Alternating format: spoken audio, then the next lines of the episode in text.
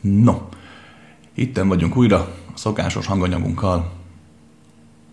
Mielőtt belevágnánk, elmondom a szintén szokásos kis bevezetőköröket. Jó, tehát római egyes. Fontos megérteni, én nem tartok ilyen szakványos előadásokat, tehát nem arról van szó, hogy az a lényeges, amit én mondok, az előadó mond. Jó, tehát nem kell elhinni azt, amit, amit mondok, nem is szabad. Mindenkitől megérik römen tanulni, mindenkit megér meghallgatni, de hinni nem kell, mert az a lényeges, ami benned van. Amit te hozol létre önmagadban. Épp ezért én nem is nagyon szoktam uh, csak úgy előadásokat tartani, mindig kérdésekre válaszolok. Magamtól ritkán jut eszembe megszólalja. Ami egyes rossz nyelvek szerint nagyon helyes. De hát nem foglalkozom az ilyen szurkapiszka megjegyzésekkel. no, oké. Okay. Uh, Római kettő. Igyekszem mindig egyszerűen érthetően beszélni. Úgy vettem észre, hogy a bonyolult dolgokat egyszerűen, a komoly dolgokat meg könnyedén átbeszélni sokkal messzebbre mutat, mint sem, ha nagyon komorkodunk és nagyon komolyan veszik magunkat. Rendben? Persze van ideje a komolykodásnak is, de a tanulás ezen fázisában a meglátásom szerint a lazaság, az egyszerű, az érthetőség, az abban nagyobbak a távlatok. Jó. És Római három, um, mindezt ingyen csináljuk, épp ezért nem lesznek itt a YouTube reklámok, meg semmiféle ilyen úri huncutság. De vannak a hallgatóink a jó páron, akik szoktak minket anyagilag támogatni. Ezt nagyon szépen köszönjük. Úgyhogy köszönjük Teodorának, Lászlónak, Istvánnak, és egy hölgynek, akinek nem tudom a lánykor nevét, csak a félrezett nevét, egy Péterné nevű hallgatónknak, hogy nem csak a pénzükkel, de a figyelmükkel, idejükkel és a bizalmukkal is elősegítik azt, hogy mindannyian itt lehessünk, és hallgathassuk egymást. Mert láthat ellenére én is hallgatlak téged. No, felolvasom a kérdést. Kedves C, ez én vagyok. Azt szeretném megkérdezni, hogy miért nincs már vége az orosz-ukrán háborúnak, és szerinted hogy lehetne neki véget vetni? Tudom, hogy nem vagy szakértő, de eddig te voltál az egyetlen, aki mindig beletrafált idézőjelbe az eseményekbe. Uh, no, figyelj ide, igen, nem vagyok így szakértőnek az egész területnek, hála a jó Istennek, nem verem korlátok közé magamat. Azért trafálok bele, fogalmazunk így, mert minden esemény, amit a fizikai világban történik, ami nem csak természeti esemény, abban minden benne van az ember az emberi tényező. És ha egyszer az embert átlátod, megéled, a törvényszerűségeit felfogod, akkor relatív könnyű rájönni arra, hogy milyen tettek mögött, milyen okok, célok húzódnak meg a háttérben, illetve a jövőben, amit itt emberként jövőnek nevezel. Úgyhogy nem bonyolult ez, de őszintén megvan, ritkán foglalkozom ilyen dolgokkal, általában csak a kérdeznek de nagyon szívesen elmesélem. Másrészt ugye a szakértőket se bántsd, mert ö, egyrészt hiányos információk alapján dolgoznak, kettő tévés információk alapján dolgoznak, három, még látják is az igazságot, a többsége nem mondhatja el őszintén azt, amit lát, mert hát abban a pillanatban vége lenne a karrierjének.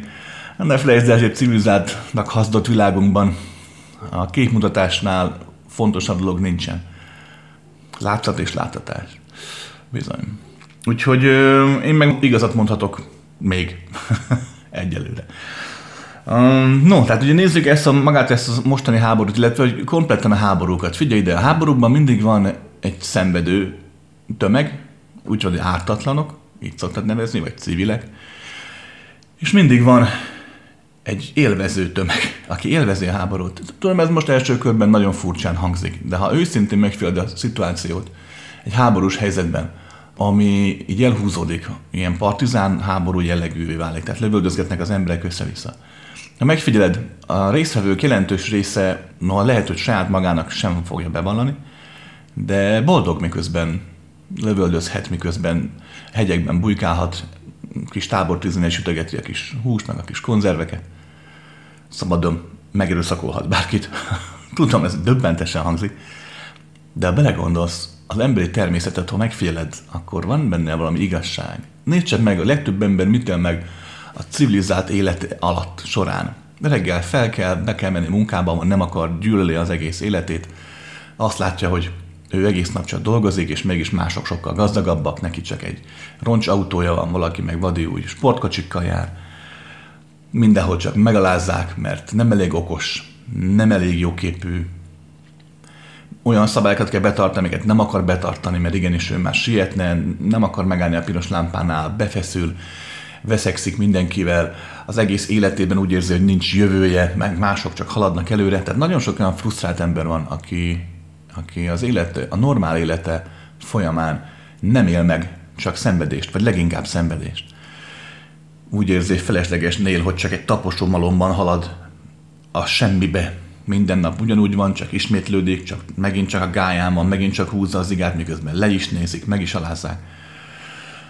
Tehát nagyon sok ember van, aki mindent megtenne azért, hogy kiszabadulhasson ebből. És nézd csak meg, most az orosz katonák, amikor mennek, vagy az ukrán katonák, amikor mennek felfegyverezve. Hát ott van egy ember, aki egész életében elnyomottnak érezte magát. Most ott megy az utcán, nyakában egy kalasnyikovval. Ő az Isten, ugye úgy érzi magára, hogy végre Nézd meg, mennyire szabadabbak most azok, akik fegyverekkel rohangásznak. Nem kell mindennek engedelmeskedni. Bármilyen törvényt megszeghet, most megteheti. Ugye? Hát reménykedésben nem derül ki. És persze most mondod, hogy de igen, mert a katonáknak is parancsolnak. Ez így van, de egy parancs van. és amikor ott vagy terepen, akkor az a parancs sem számít, mert mindenki tudja, hogy amikor harcolsz élesben, akkor a parancsot nem mindig lehet követni, mert nem követhető. Mert más az asztalon meghozott döntés, és más a valóság. Magyarán ők elképesztő szabadságot tudnak megélni, még akkor is, amikor az életüket rettegnek, amikor félnek mondjuk a lövészárakban, vagy félnek a bombázások alatt. Ezt leszámítva a hétköznapokban, amikor egyszerűbb az élet, mégis tisztább számára, mert most akar valamit, oda megy a lerombott városba, és elveszi. Érted? Nincs az, hogy neki nem jut valami, mert mindent megtehet az ego nagyon különleges jószág, és nagyon rá tud pörögni erre az, erre az eseményre. És újra mondom, most csak általánosságban beszéltem, aki katona, és ö, nem szereti ezt a folyamatot, az ne vegye magára, tehát egyértelmű, hogy nem mindenkiről beszélek. De én is megfordultam nem egy háborús övezetben, nem is olyan rég, tizen pár éve, úgyhogy, úgyhogy volt szerencsém látni a saját szememmel, bizony. Tehát maga az, hogy a háborúnak nagyon nehezen van vége, a római egyes, alapszinten ott kezdődik, hogy a menekülő, rettegő civileket leszámítva, azok, akik harcolnak, azoknak a jelentős része, hangsúlyozom, nem mindenki, de jelentős része valamilyen szinten élvezi ezt a konfliktust, és élvezi azt, hogy nem kell végre átlagos életet élnie, olyan életet, ami számára nem élet volt, csak egyfajta túlélés egyfajta árnyékként létezett abban a civilizációban, amelyik sokszor tudomást sem vett róla, vagy ha mégis, akkor csak lenézte, mert mondjuk nem elég okos, vagy nem elég jóképű, vagy nem elég feltűnő, nem elég sikeres ahhoz, hogy a férfiak és a nők felfigyelnek rá. Most bezzeg, mikor fegyver van nála, most felfigyelnek rá. Értek? Római kettő. van a második, a társadalom egy másik köre, aki szintén nem érdekelt a háború befejezésében ezek az a felső kategóriás üzletemberek, akik az űrzavarosban tudnak halászni. A hozzájuk tartozó szürke gazdasággal, a hozzájuk tartozó alacsony szintű csempészéssel bezárlagosan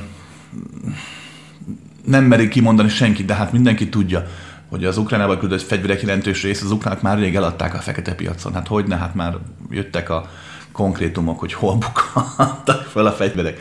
Meg hát az ilyen támogatási pénzek, azok mindig minden háborúban, amikor támogatnak egy országot, vagy egy huntát, tehát egy valamilyen szintű politikai oldalt, ott a pénzek jelentős része mindig eltűnik, hát ez nem is kérdés. Úgyhogy van ez a réteg, aki szintén ebből nagyon jól él. Akkor vannak azok a közepes, erőteljes üzleti érdekek, akik tudják, hogy a konfliktusban mibe kell fektetni. Hát aki ugye a különböző keresleti termékekbe fektetett, aznak tovább kell, hogy tartson a háború, minél nagyobb legyen a hiány, minél jobban felverjék az árakat. Hát persze. Vagy ott van az a, az a területe az üzletéletnek, akik mondjuk az építőiparral foglalkoznak. Hát azok már előre dősték a tenyerüket. Hát persze. És hát a római három, ott vannak a politikai körök, akiknek szintén nem érdeke, hogy ez a háború véget érjen gyorsan. Mert hát mind az ukrán félnek, bármilyen furán hangzik, fontos az, hogy a háború sokáig eltartson, annál több pénzt és politikai tőkét tudnak kovácsolni.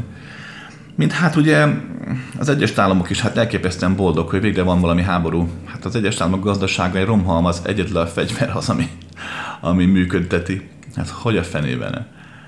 Illetve hát egyéb politikai játszmákban nagyon fontos, hogy ez a konfliktus minél tovább tartson.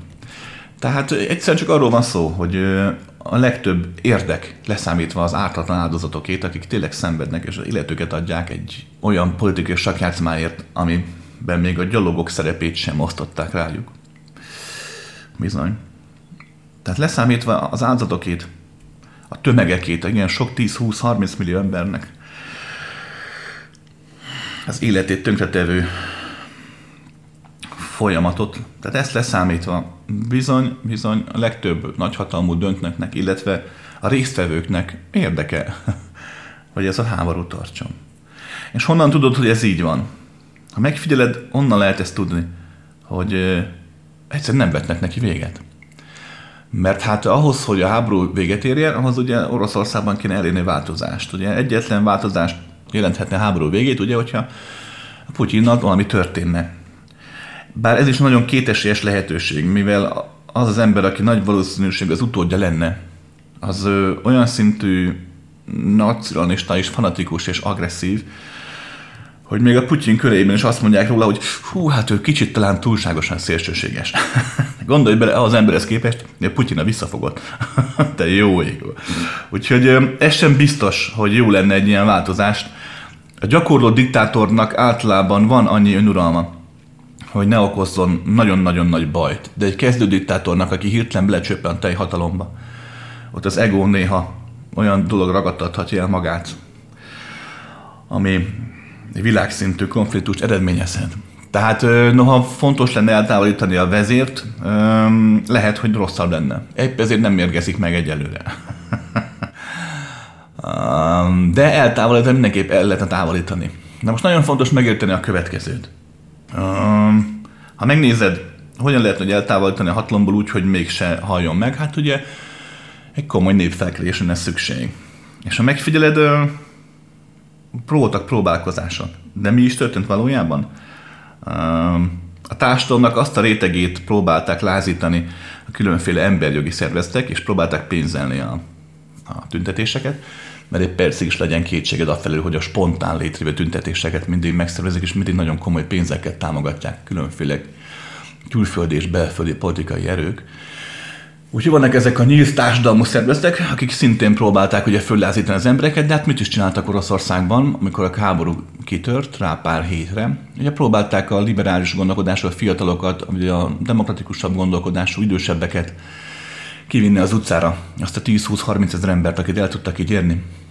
És akik ellen amúgy meghozták a szankciókat, mert az, hogy kivonultak a nyugati termékek, azok nem a klasszikus orosz posztkommunista embert sújtották, aki támogatja a háborút, hanem azt a modern mai fiatalt, aki meg nem támogatja. Tehát nagyon érdekes uh, már megint, hogy megint mekkorát hibáztak, ugye, idézőjelbérte, a nyugati országok ebben az egész folyamatban, ami amúgy nem lehetséges, mindjárt elmesem, hogy miért. Tehát, um, tehát ma próbálkoztak a elmozdításával, nem sikerült. Miért? Mert nem egy jó réteget támogattak. Ugye elmondom az egészet. De miért rátérnénk, egy apróság. Ugye nagyon gyakran fogod hallani azt, már hallottad is, írtad is, és fogod is még hallani, hogy hát igen, az amerikai hírszerzés tévedett, hát igen, a brit hírszerzés ezt benézte, hát igen, ezt elrontották a titkosszolgálatok, ezt nem is így gondolták, biztos ebben hibáztak. Na, figyeljetek ide, ilyen nincs. Tehát a valóságban ilyen nincsen.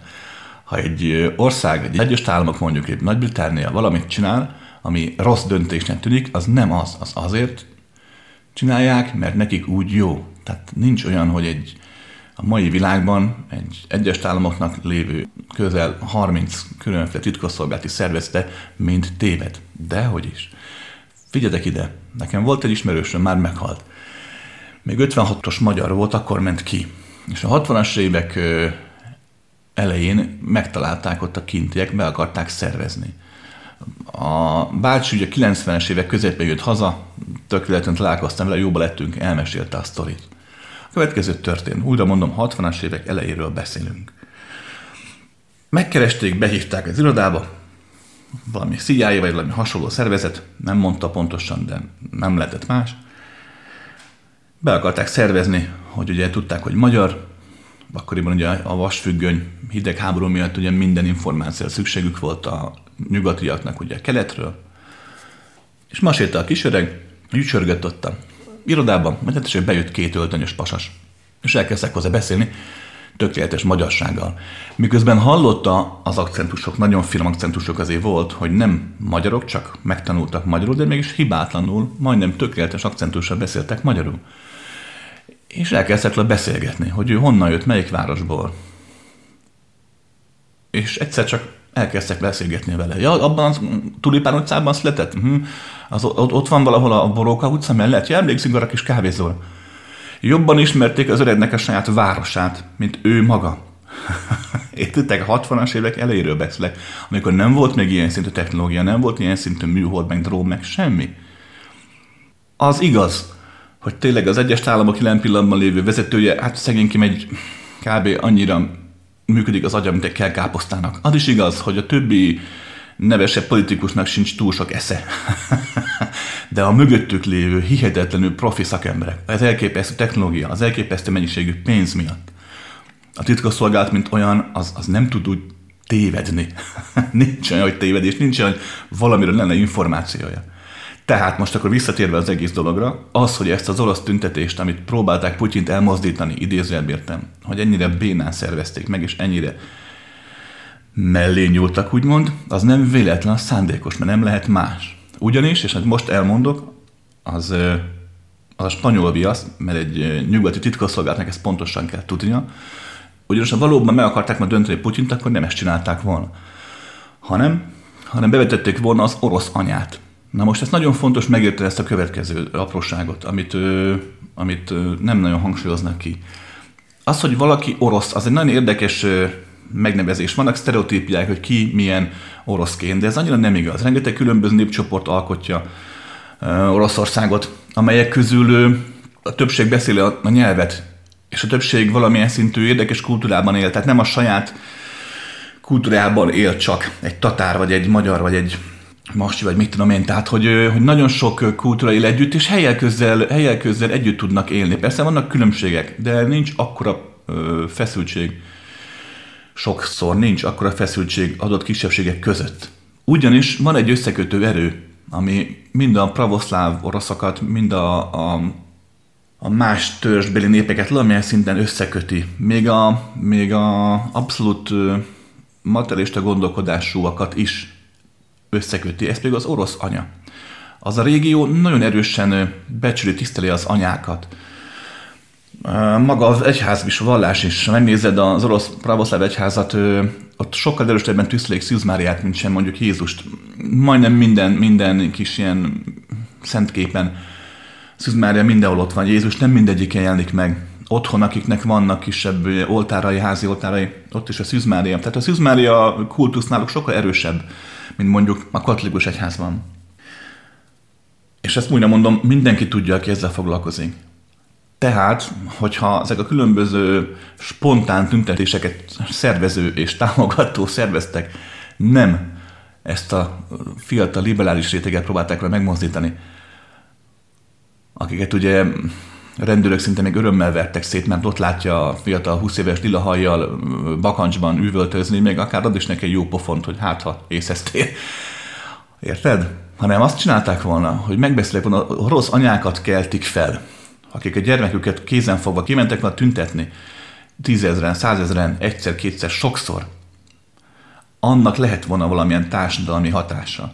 Annak lehetett volna valamilyen hatása, hogy talán meghátrálásra kényszeríti a politikai erőt. Mert még a tüntető fiatalokat a idősebb rendőrök, mondom, egy jó nagy pofonnal még szívesebben is hazakergetik, az orosz anyára nem emeltek volna kezet. Vagy ha mégis, akkor az aztán tényleg olyan demoralizál lett volna, mikor este hazamegy a rendőr, és megcsökolja a saját anyukáját otthon. Érted? Szóval újra mondom, nagyon, nagyon más az a kultúra ezen a téren. Hogyha meg akarták volna uh, tényleg fosztani Putyint úgymond a hatalmától, vagy legalábbis ha meghátrálásra akarták volna kényszeríteni, befejez a háborút, akkor így elérhették volna. De nem ez történt. Újra mondom, bármi, ami a világban történik politikai szinten, amikor azt mondja majd egy, egy szakértő, hogy jaj, hát ez benézte az amerikai titkosszolgálat, vagy jaj, hát elnézte a nyugati titkosszolgálat, és azért lett ilyen buta, fura a döntés, az mindig, mindig hazugság. Soha nem csinálnak semmit, amit benéztek volna, nem tudnak. Annyi információt gyűjtenek össze, el se hinnéd. Hihetetlen mennyiségű infót dolgoznak fel. Pontosan tudják, hogy mikor mit kell tenni, és pontosan azt is teszik, amit maguknak kell. Mindenkit kérek, aki politikával foglalkozik, egy percig ne higgy el, hogy vannak jó fiúk és vannak rossz fiúk. Csak önző fiúk vannak. Valakinek az önzősége be van szépen csomagolva, azt nevezheted mondjuk demokratikus önzőségnek. Valakinek az önzősége nincsen szépen becsomagolva, őt hívod hadúrnak, meg diktátornak, meg afrikai, vagy éppen orosz kegyetlenkedőnek. De a valóság annyi, hogy mindenki, aki él és mozog, csak saját magával foglalkozik. És ennyi. Oké? Okay? Na, jók lehetek.